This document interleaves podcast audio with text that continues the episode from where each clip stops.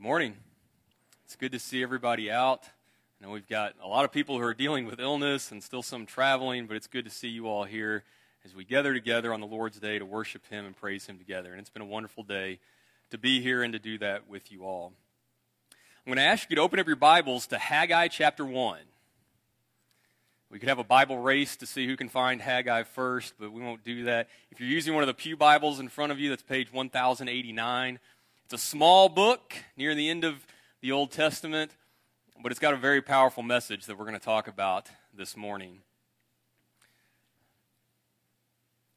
As we begin 2022, this is the time of year in which most of us, if not all of us, are thinking about what's next. We're making goals, we're making plans, we're thinking about the future, we're thinking about our families and where we want to see them go over the next year. It's a time of both reflection as well as looking forward and making plans for our future. And it's a powerful time of year, and it's important to do that. And that really is what I want to talk about this morning as we look at the first few verses of Haggai chapter 1 together. Because what we're going to see as we read this is just what Jim read for us in Ezra chapter 1. We're going to see a group of people who had been sent back from Babylonian captivity to rebuild Jerusalem. They had a goal. But the goal that is given in Ezra chapter 1 is not just a generic goal of go back and rebuild Jerusalem, but it's a very specific goal to go back and rebuild the temple. That is the mission that had been given to the people of Israel. That is the goal that God had set for them. And what I want to do is turn to Haggai chapter 1 and see how the people handled that. What did they do with the goal that had been put in front of them? What did they do with the plans that God had for them? Let's read the first 11 verses together of Haggai chapter 1. Haggai prophesying during the time of Ezra says this In the second year of King Darius, in the sixth month, on the first day of the month, the word of the Lord came by Haggai the prophet to Zerubbabel, the son of Shealtiel, governor of Judah, and to Joshua the son of Jehozadak, the high priest, saying, Thus says, or thus speaks the Lord of hosts, saying, This people says, The time has not come, the time that the Lord's house should be built. Then the word of the Lord came by Haggai the prophet, saying, is it time for you yourselves to dwell in your paneled houses and this temple to lie in ruins? Now, therefore, thus says the Lord of hosts consider your ways. You have sown much and bring in little. You eat, but do not have enough. You drink, but you are not filled with drink. You clothe yourselves, but no one's warm. And he who earns wages earns wages to put in a bag with holes. Thus says the Lord of hosts Consider your ways. Go up to the mountains and bring wood and build the temple, that I may take pleasure in it and be glorified, says the Lord. You look for much, but indeed it came to little. And when you brought it home, I blew it away. Why, says the Lord of hosts? Because of my house that is in ruins, while every one of you runs to his own house. Therefore, the heavens above you withhold the dew, and the earth withholds its fruit. For I called for a drought on the land, and the mountains on the grain, and the new wine and the oil on whatever the ground brings forth, on men and livestock, and on all the labor of your hands. What did Haggai see about 17 years after the people of Israel had been sent back to rebuild the temple? What did he see when he looked around? He saw a bunch of people that were living pretty comfortably. They had nice homes for themselves. They had established routines and jobs. They were planting and harvesting. And God's house still laid in ruins. Now here's, here's the principle that I want us to take from this this morning, and then we'll narrow it down to some specific application. Here we are at the beginning of 2022, and we're thinking about goals and we're thinking about priorities and we're thinking about plans that we want to make. And I want to challenge us and encourage us as we do that to think about whether our plans and whether our goals and whether our priorities are in line with God's. Because the people of Israel, they, they had completely missed the picture in regards to what God prioritized when He sent them back to Jerusalem. There was nothing wrong with them building homes. There was nothing wrong with them having a place to live. There was nothing wrong with them planting vineyards and harvesting crops. But their priorities hadn't matched what God's priorities were for them. He sent them back to rebuild the temple and to restore the worship that had been destroyed and to restore the relationship that he wanted to have with his people. And after 17 years, all they had done is build really nice homes. Now, this isn't, this isn't a lesson about putting God first. that's, that, that, that's true. Don't, don't misquote me there. That's true. That's good. That's not what this lesson is about. This lesson is about identifying what God values and what God prioritizes in our lives and making sure that as we make goals and we make plans, that those plans reflect an alignment of those priorities with God. The people of Israel were struggling with that mightily. And it took men like Ezra and Haggai and Zechariah and Zerubbabel and Nehemiah to bring them back around and to see the error of their ways. Their priorities weren't matching God's priorities. What they valued weren't matching what God valued. And so, with that big principle in mind, the importance for us today to seek to do what the Israelites missed, in order for us to actually put that principle into action in our lives, we first have to know what it is in our lives that God prioritizes. Now, he was very clear with the people of Israel, wasn't he? Ezra chapter 1, we just read a minute ago, when Cyrus made the decree, he was very clear about what God's priorities were for the people of Israel. Go back and rebuild the temple. And so for us today, when we think about the plans and the goals that we're going to make, what is it that God prioritizes? What does He want from us? And before, before we can make goals and plans that align with those priorities, we first have to know what they are.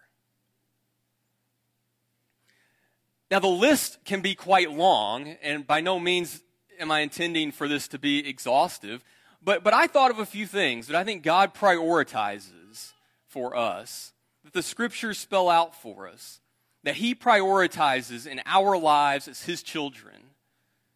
And I want to challenge each of us to think about the goals and the plans that we're making for the year and the years to come, and to see if those goals reflect a matching of priorities with what God sees as important. And the first one that I think we have to recognize that God sees as important is He wants us to be more like Him. And with each of these, I'm going to have several verses listed below. We're not going to turn to those and read, but if you're taking notes and want to jot those down to look at them later, that would be great. But these passages support the idea that God wants His people to be more like Him.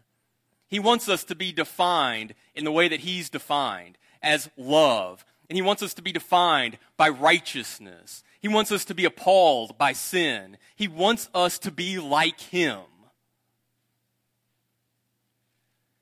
And so, as you think about your future and the plans that you're making, are they taking you closer to God? Are they making you more like Him? Or are they going to make you more like the world?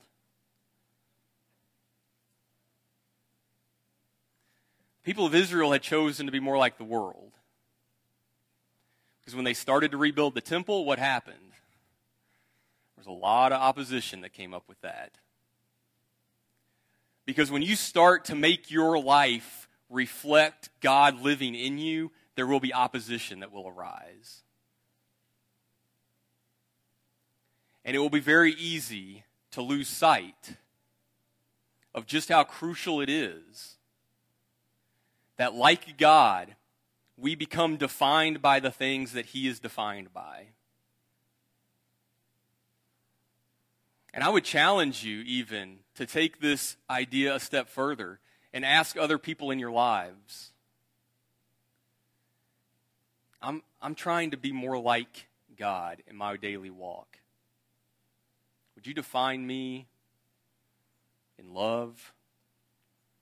Would you define me as someone who clings to righteousness? Would you define me as someone who doesn't want anything to do with sin and will stand up against it every opportunity that I can? Is that how, is that how you see me? Is that, is that the persona that I give off? Are those the attitudes that I reflect? Now, that's only going to be beneficial if you're able to talk to someone who will be very honest with you. And that may very, very quickly become a very uncomfortable conversation to have. But what God expects of us and what He prioritizes is for His people to be like Him. And that's not going to happen on accident. It's not going to happen just over time. The temple wasn't going to be rebuilt just because the people were in Jerusalem for 15 years temple was only going to be rebuilt when they got to work and they aligned their priorities with God's and they saw the value of what they were sent back to do. And the same is true in our lives. If we want to be more like Him, we're going to have to get to work in that area. We're going to have to make sure that we are putting plans in place, setting goals in our life that reflect our desire to be more like Him. He also values the time that we spend worshiping together as a Christian family. I put up there a couple of passages. You can't see them yet. In Psalm 122 and verse 1, in Hebrews chapter 10, verses 25 and 26. And there can be others we see in the early days of the Lord's church in Acts chapter 4 and Acts chapter 5. The, the, the crucial nature of the brethren being together.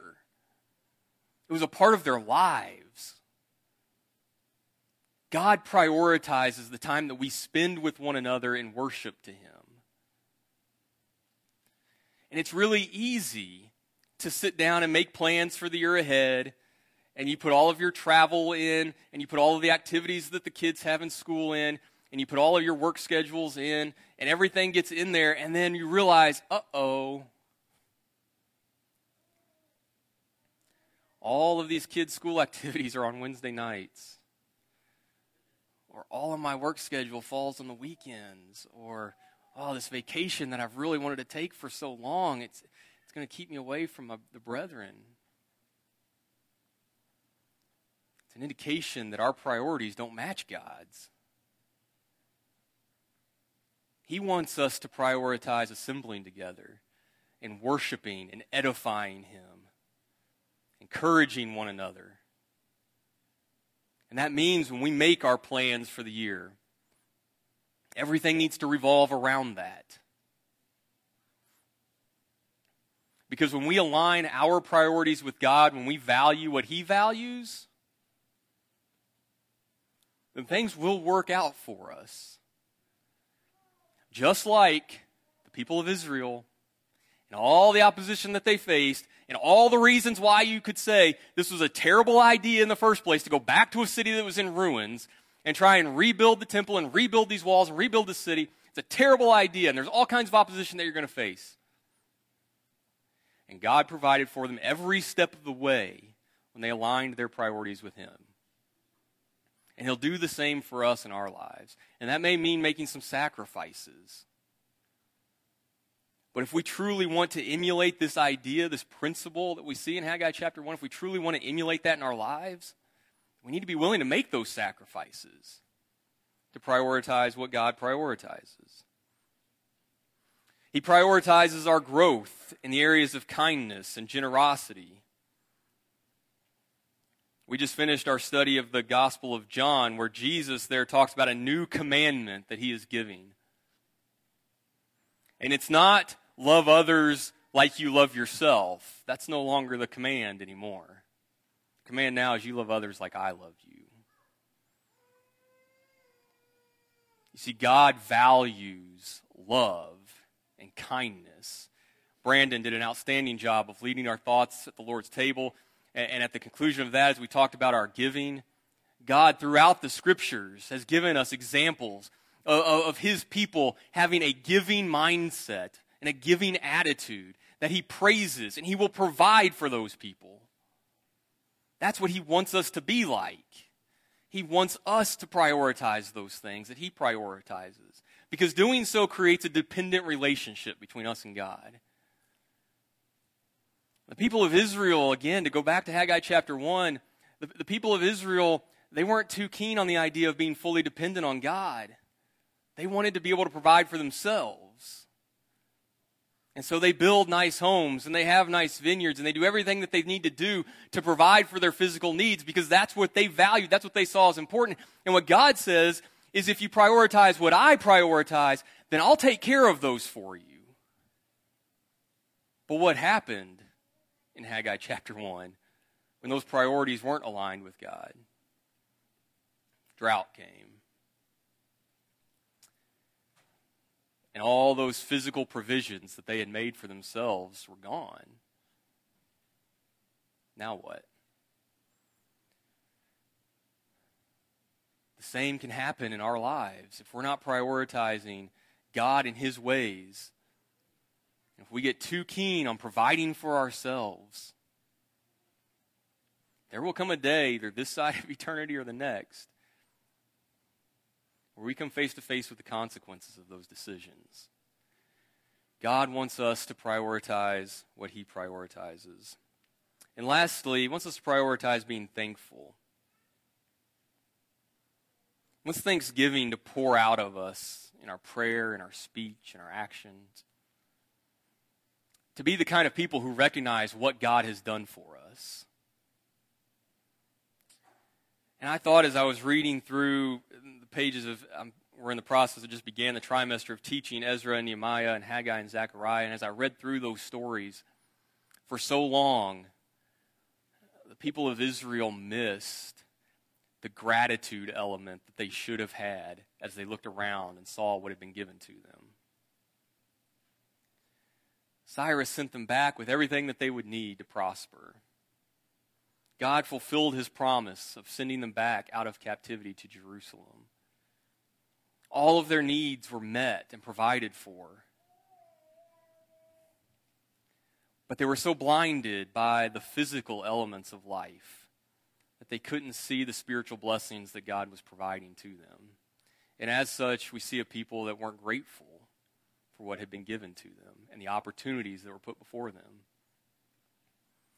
As his followers today, it's incumbent upon us that we're able to put aside the physical parts of life and to recognize the spiritual blessings that God has been given to us. As a child of His, I have been saved. As a child of His, my sins have been forgiven. As a child of His, I have a home in heaven waiting for me.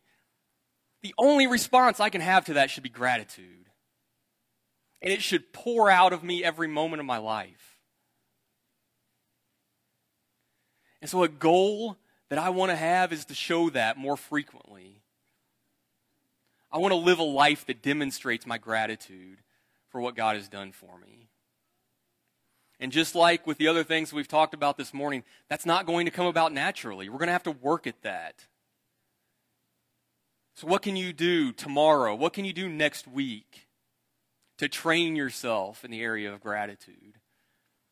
What can you do to train yourself to be more like God and to prioritize worship and train yourself in kindness and generosity? What are the steps that you need to take to be more like God and to show your alignment with Him in terms of what He values?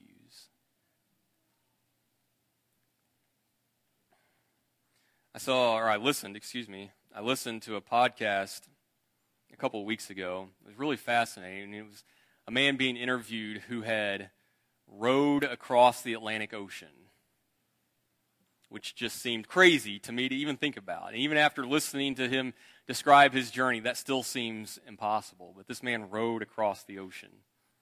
And he was a collegiate rower, he had grown up rowing. But, but he described the process of transitioning from the calm waters of lakes and reservoirs to open water rowing in the ocean and how big of a difference that made. And one of the things that he talked about was when he was rowing in college and those types of things, he started at point A and he could see point B and he rowed in a straight line to get there as quickly as he could. And that's how he was trained to row. And he was very, very good at it. But he very quickly realized that when you get into the ocean, that doesn't work. Because if you start at point A and you see point B and you draw a straight line and you try and row that straight line, you're very quickly going to realize that you come in contact with currents and with winds and with weather, and you're going to have to row twice as hard to cover half the distance, and it's never going to be an efficient way of doing things. And so he described having to learn how to work with the currents and how to work with the winds and how to work with the weather. And so when he got to the other side and he looked at the map that he had followed to get there, it was anything but a straight line. But it was the most efficient route. And it got him to point B as quickly as he could and with the least energy expended so that he could make sure that he still had enough gas in the tank to finish that row.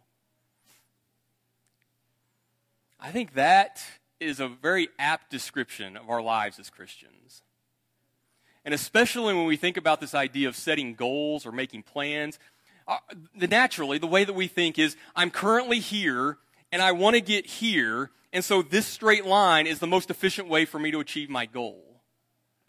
And we set checkpoints along the way that we're going to follow so that we get to point B and we reach the finish line. But oftentimes, what that doesn't take into account is what God has in plan for us and what He wants us to prioritize.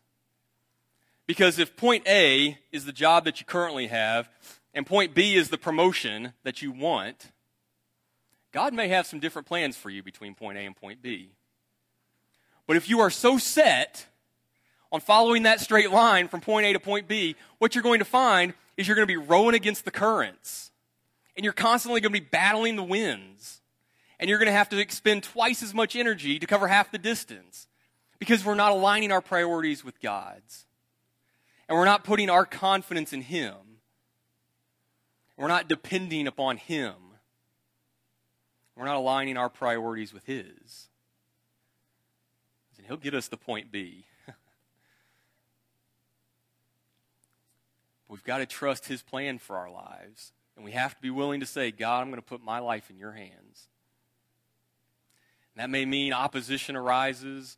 That may mean I take some turns that I didn't see coming. That may mean that my life goes in a completely different direction than what I'd anticipated.